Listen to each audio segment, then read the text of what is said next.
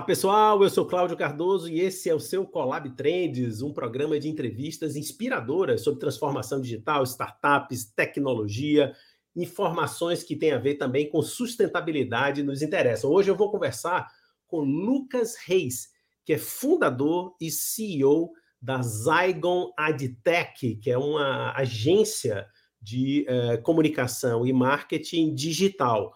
O Lucas é PhD em comunicação, uh, ele é líder das Américas pelo Departamento de Estado do governo dos Estados Unidos, é alumni dos programas de aceleração Startup Beta do Web Summit e Scale Up da Endeavor e mentor do Founder Institute, que é a maior organização global de aceleração de startups em estágios iniciais. Lucas, bem-vindo.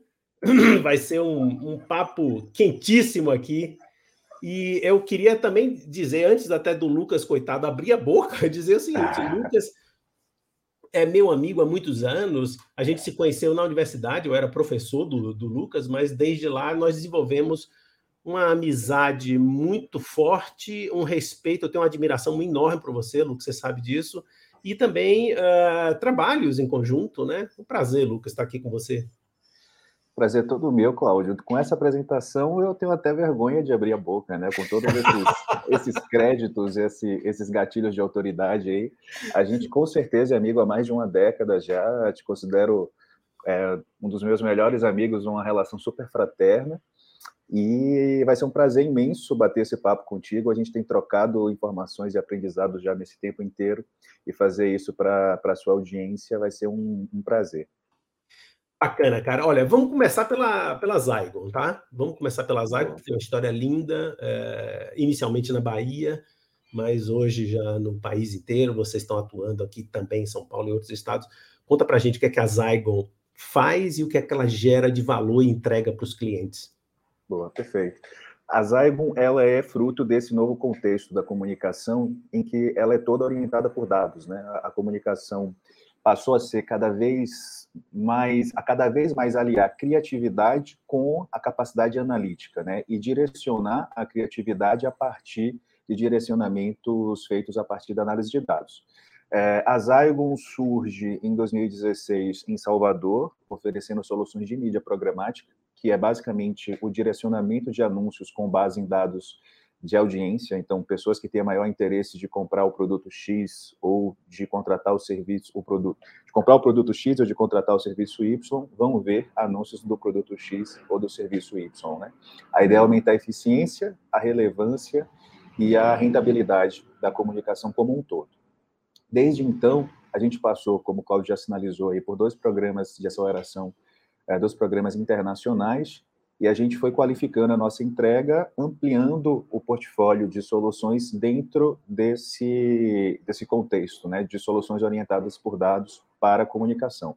Então, hoje, além da entrega de mídia programática, a gente também tem soluções mais ligadas em business intelligence mesmo, né, em construção de painéis e análise de dados, em implementação de ferramentas para monitorar a, o, a jornada do usuário dentro de websites ou a construir jornadas é, completas para os usuários dos, dos, nossos clientes e tal, que aí a gente chamaria de web analytics e tal, além de ter também uma área de social listening, que é conseguir auscultar, né, conseguir entender a partir do que as pessoas estão falando nas redes sociais, quais são os produtos, quais são as ideias, quais são as opiniões que estão sendo colocadas e a partir daí a gente chegar em insights que levem a soluções de comunicação e, em vários momentos, soluções também de produto e, e de preço, né?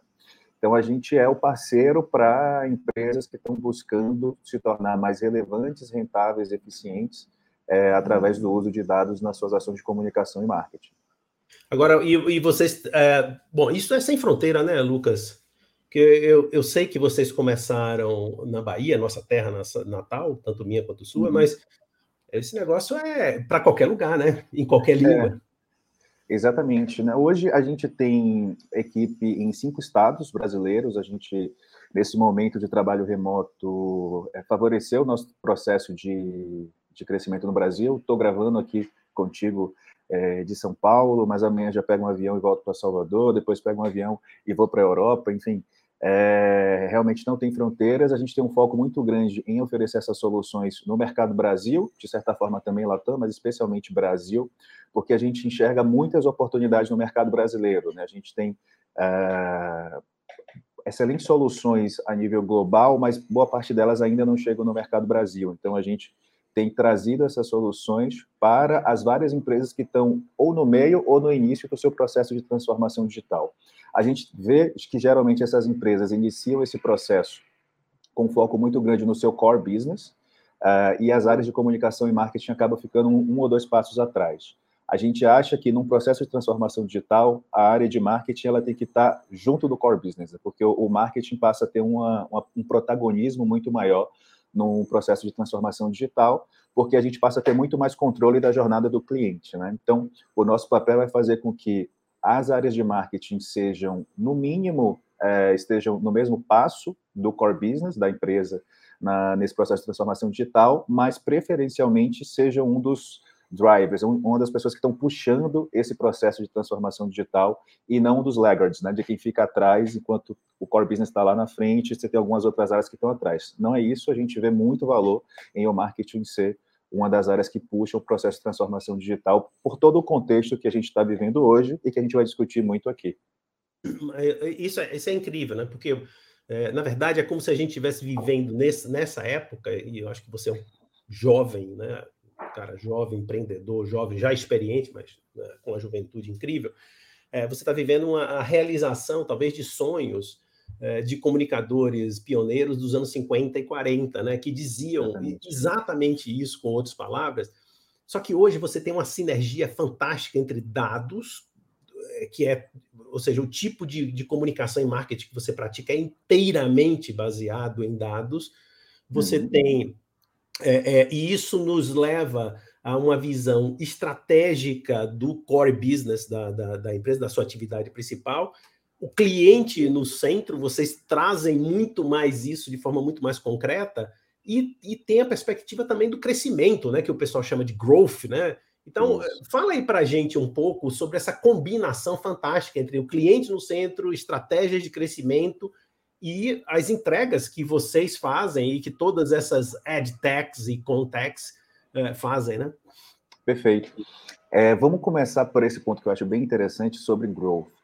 Uh, até escrevi um artigo recentemente, vai sair na, na próxima, na, na, revista próxima, né? É, em que eu listo alguns dados que mostram como a área de marketing, vamos chamar dos, dos ou das CMOs, como passaram a ter um papel muito mais estratégico nas corporações, porque o foco das grandes empresas tem deixado um pouco de lado a, a otimização da cadeia de fornecedores, a busca de, de rentabilidade, de, de, de margem é, na relação com, com o mercado, para focar muito em crescimento. E para qualquer empresa crescer, precisa ter cliente e precisa testar modelos de negócios novos. Né? Assim, existem hoje as maiores empresas do mundo têm modelos de negócios que não existiam duas ou três décadas atrás. Né? Se a gente pensar no, no, próprio modelo de negócio da Amazon, por exemplo, ou da, da Tesla, né?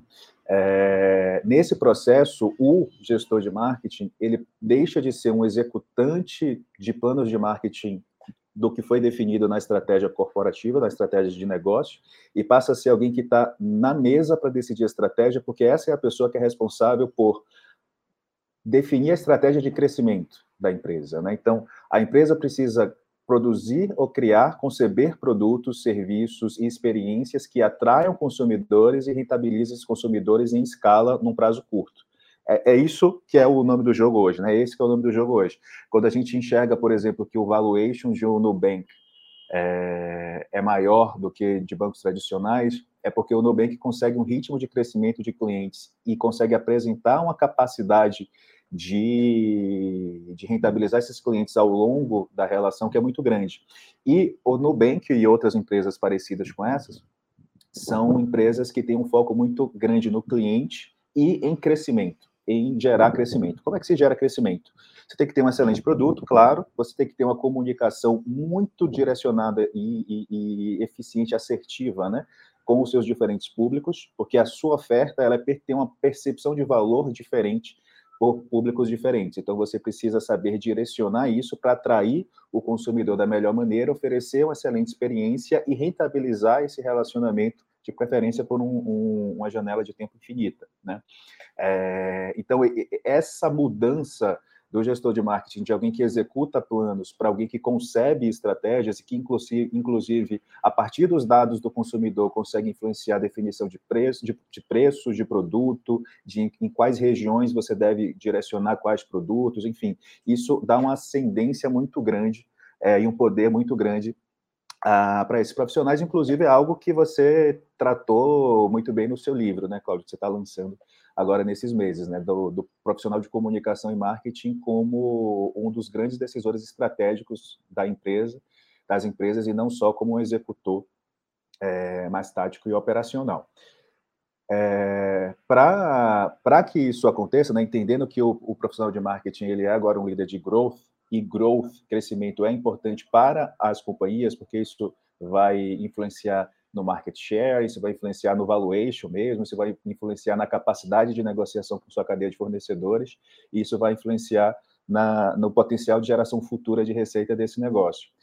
Esses profissionais só conseguem fazer isso porque, de fato, esse é a melhor, o melhor momento da história para ser um profissional de marketing, porque a gente tem todo o ferramental necessário para fazer a melhor entrega, para gerar impacto com o nosso trabalho. Tanto impacto para dentro da companhia, de fato gerando venda, é, acelerando o processo de desenvolvimento de produtos, entre outras coisas, como impacto na sociedade.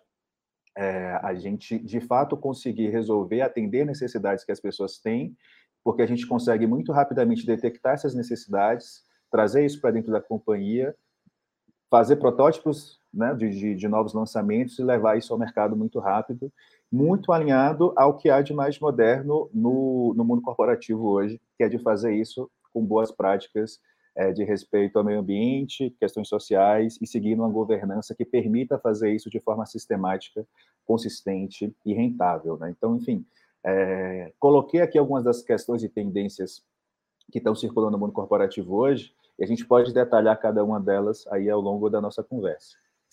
Fantástico, cara. Bom, para ficar até mais claro para o nosso ouvinte, o nosso espectador, é, é, vejam, gente como o Lucas é, é, são caras que conseguem identificar, por exemplo, o custo de aquisição de um cliente, o tempo de retenção, quem são os melhores clientes, se você está falando com o cliente certo, não está falando com o cliente certo, como, como reativar, como estimular uh, relacionamentos e compras, eventualmente, mas também relacionamentos. Ou seja, é, é, desse mundo que nós estamos falando, tá, gente? E o Lucas é um é, desses profissionais que entregam esse, esse aspecto. Outra coisa que eu queria é, destacar aqui é que a gente vai deixar o link, para quem está no YouTube, a gente vai deixar na descrição do, do vídeo o link para o novo artigo do Lucas. E eu vou explicar também coisinhas que a gente está falando aqui. Por exemplo, a gente falou de CM, CMO, né? CMO, que é o, o chefe de marketing, são coisas bacanas para que as pessoas ganhem domínio com esse assunto. Agora, Lucas, vou preparar aqui uma questão para a volta do nosso intervalo e eu gostaria muito de ouvir uh, um pouco da sua carreira e a gente é, mergulhar um pouco nessas questões sociais, ambientais. Eu acho que esse é um assunto espetacular da comunicação e tenho certeza que você tem é, excelentes dicas para a gente e para os nossos ouvintes. A gente vai aqui para um intervalinho rápido aqui na Rede Transamérica, a sua rádio onde você estiver.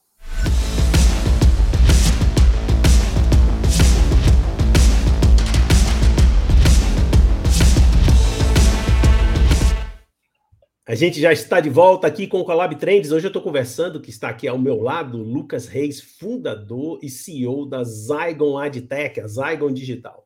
Antes do intervalo, Lucas, eu fiz uma provocação, né? A gente viajou aqui na, nas imensas possibilidades e potencialidades e força do marketing digital, visão de negócio associada a isso, e você pincelou é, desafios também que estão associados a essa questão, né? o posicionamento das organizações, o papel e a responsabilidade das organizações e a força que isso tem, tanto nos âmbitos sociais como ambientais. Mas antes, e eu gostaria de puxar um gancho só, se você puder, se você concordar, eu gostaria de ouvir você um pouco sobre sua carreira, sua trajetória, e eu, é certamente inspiradora, certamente para mim, e eu tenho certeza que para muita gente será. E é como essas, esses desafios também foram inspirados pela sua própria trajetória. Né? Boa, perfeito. É bacana contar essa, essa trajetória para você, que acompanhou toda ela, né? desde, desde o início. Tá? É, eu empreender para mim sempre foi um, um desejo, né? Assim, eu, eu, digo que empreendedorismo é meu sacerdócio. Eu não me vejo me aposentando disso. É, é, isso que me faz acordar. É o desafio, é a vontade de construir algo, enfim. Então, muito jovem decidi que ia ser empreendedor. Uh, na, na hora de escolher a, a formação acadêmica universitária, eu tinha certeza que ia ser engenheiro, me matriculei, né, no, no, fiz o vestibular para engenharia de produção, passei no curso de engenharia de produção, mas achava que para ser um bom empreendedor era bacana unir esse conhecimento mais analítico com uma boa formação em ciências sociais e ciências humanas. E aí fiquei numa dúvida entre fazer economia ou comunicação e acabei fazendo comunicação. Uh, quando eu entrei na, na universidade, o, o, a grade curricular do curso de engenharia é uma grade, digamos, mais engessada, assim, né, mais pesada, você tem um ciclo básico que é, que é bastante intenso, enquanto a de comunicação é, é muito mais fluida e aplicada e, e, digamos, mais próxima do que está acontecendo no dia a dia. Calhou que no meu segundo semestre de faculdade eu conheci um professor chamado Cláudio Cardoso, é, e com Cláudio consegui enxergar as várias possibilidades de aplicação da comunicação corporativa e, mais especificamente, conseguir enxergar também as possibilidades de, de, lançar negócios naquele momento, porque era um momento ali, 2006, 2007, em que você estava tendo uma grande mudança de, de paradigma mesmo, né? Assim, você tinha até aquele momento é, na área de comunicação o modelo tradicional de mass media e, e coisas parecidas, e tinha um surgimento aí de várias opções empresas como Google, Facebook surgindo, é, que ofereciam novas soluções de comunicação é, para os anunciantes. Enfim, enxerguei aquilo como oportunidade, pleiteei com o próprio Cláudio um estágio no, na Câmara Americana de Comércio, né, UNCHAM, foi ótimo para me aproximar do mundo corporativo. Depois eu entrei num laboratório dentro da universidade que era justamente para estudar, para mapear essas tendências, nessa nova fronteira da publicidade. E isso foi o que marcou minha história todo o background que eu trouxe da formação em engenharia, acabei não concluindo ela, mas de, é, é, é, essa parte mais analítica e tecnológica, eu aliei a formação em comunicação e a esse olhar de empreendedorismo de oferecer soluções nessa fronteira, a fronteira entre o, a parte mais empática e criativa e de conteúdo com a parte mais analítica, tecnológica e de processos. E lancei a minha primeira empresa em 2009, é, quando eu tinha 21 anos, o ano que eu me formei.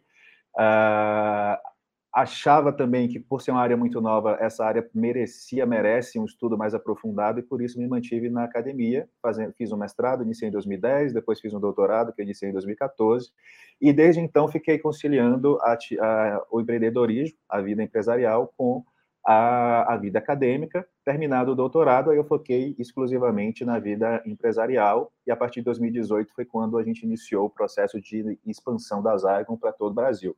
A gente é, é, mantém esse foco no Brasil porque, enfim, a, a, a, gente conhece muito bem essa dinâmica do Brasil. Assim, o Brasil tem alguns momentos meio esquizofrênicos, né? Às vezes parece que vai ser o país do futuro e outros momentos parece que nunca vai dar certo.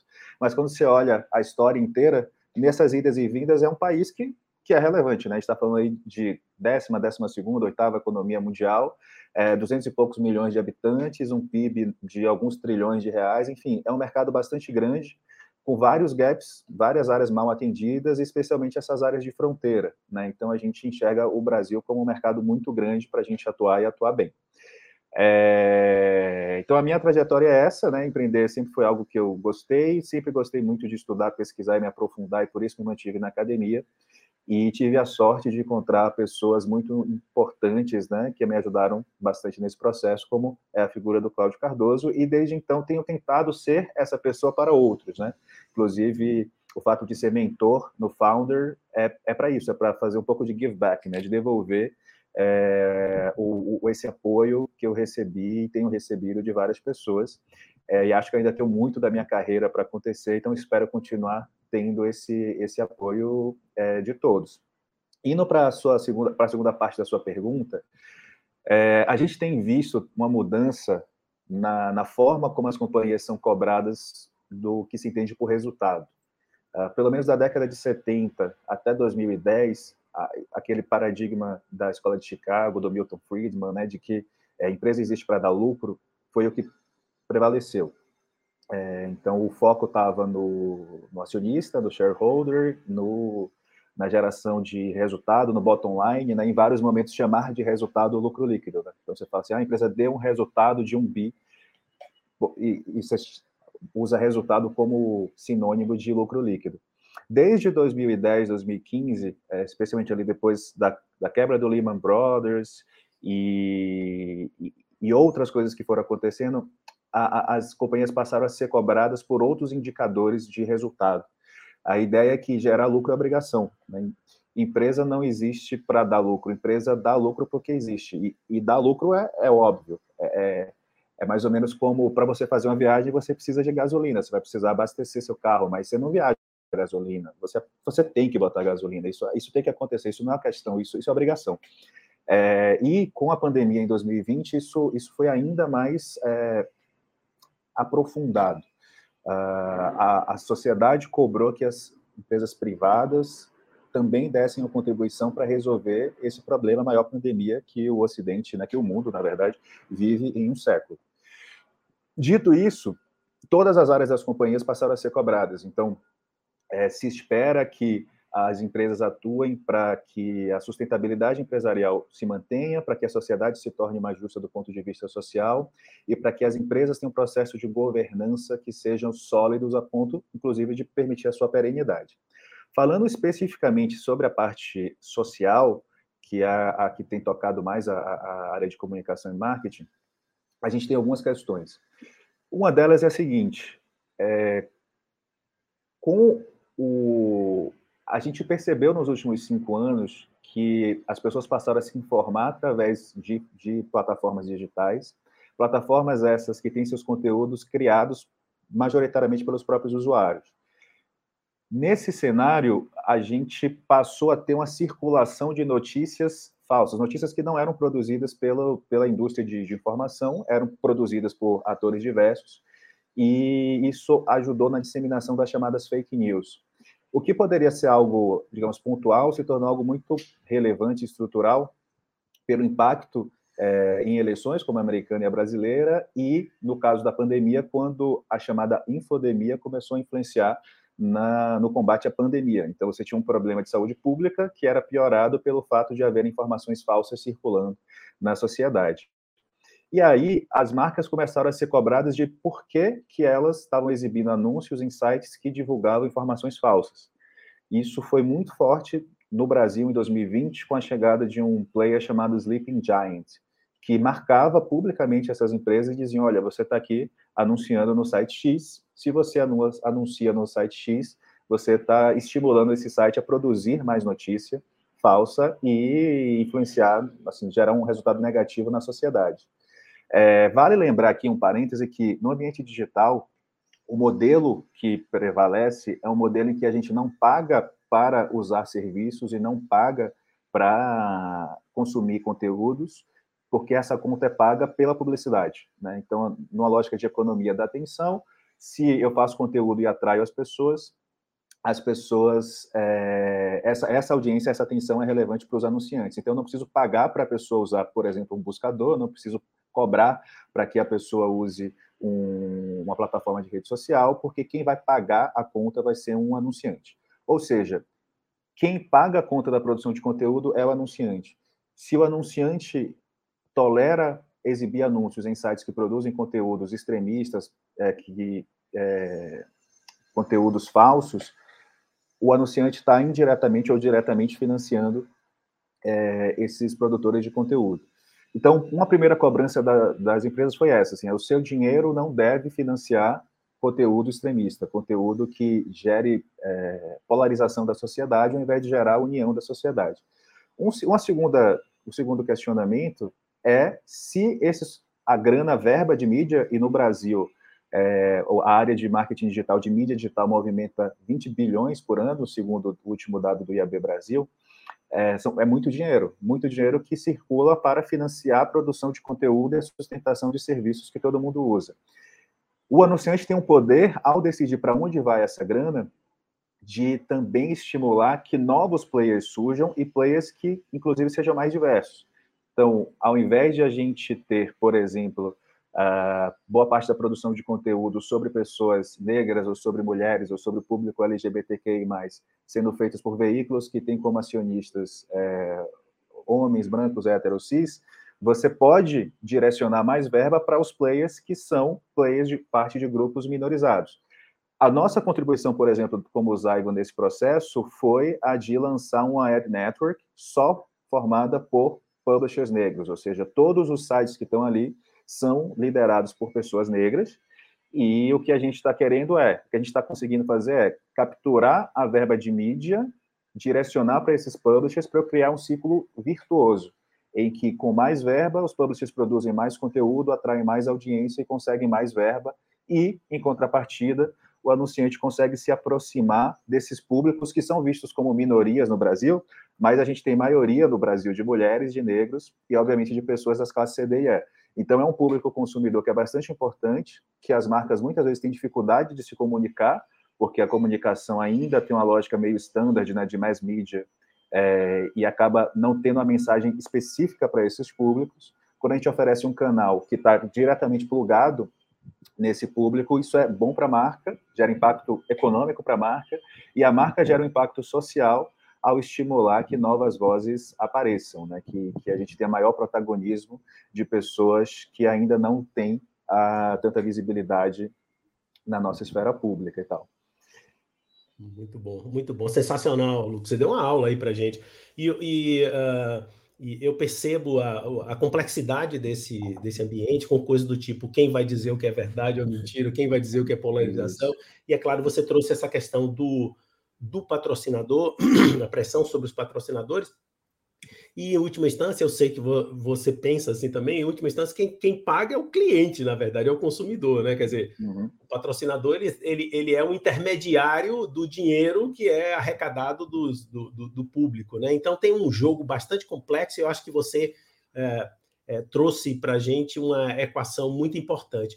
Eu queria encerrar o nosso, nosso papo, infelizmente, porque é um papo que eu gostaria de estender mais, perguntando para você aí uma resposta, se você conseguir ser sucinto, qual é a sua visão de futuro para essa questão do marketing digital? Eu acho que fica aqui destacado, eu gostaria de, de destacar isso, é, essa preocupação que nós compartilhamos das é, lideranças negras, por exemplo, de negócio, eu acho que isso é uma coisa que tem muito a ver com a nossa percepção. No, no Alpha Collab, é, Lucas, a gente criou um cluster de startups digamos assim, mobilizadas em torno de problemas reais para desenvolver soluções para a sociedade é, de impacto e que tenham a ESG, a questão, a preocupação socioambiental como um elemento distintivo claro. Tá? Então, a gente está antenado e tentando acompanhar.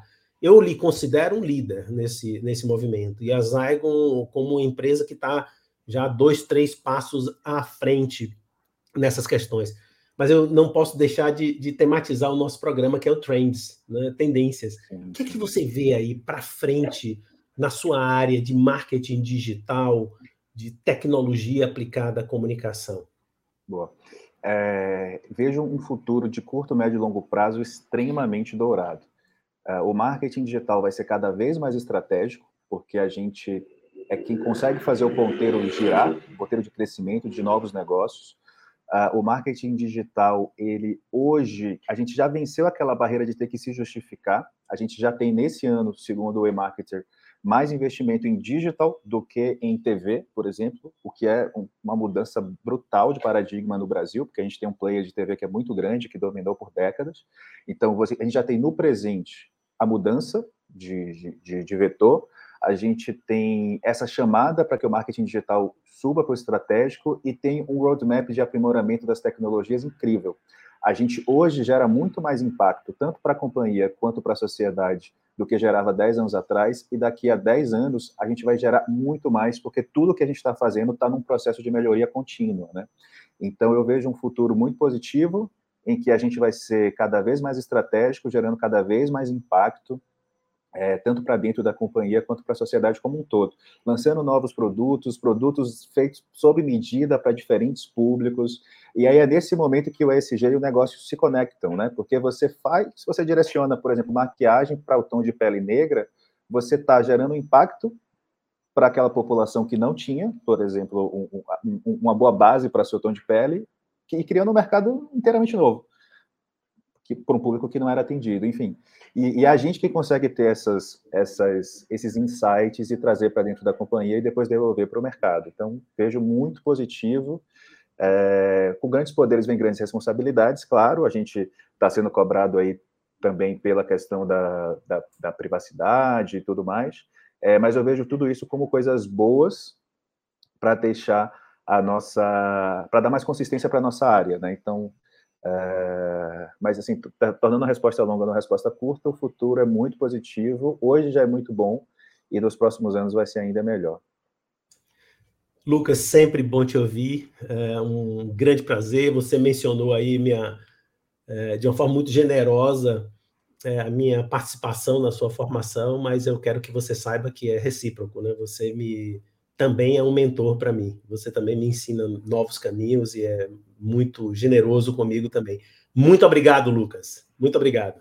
Obrigado, Cláudio. Até a próxima. Chegamos ao final de mais um Collab Trends. Hoje eu conversei com Lucas Reis, que é fundador e CEO da Zygon AdTech, marketing digital. Um papo incrível, super ilustrado. Uh, assine nossas, nossos canais, nos acompanhe no YouTube e no Spotify e ouça uh, o nosso programa todo sábado às 10 horas na rede Transamérica, a sua rádio onde você estiver. Até a próxima.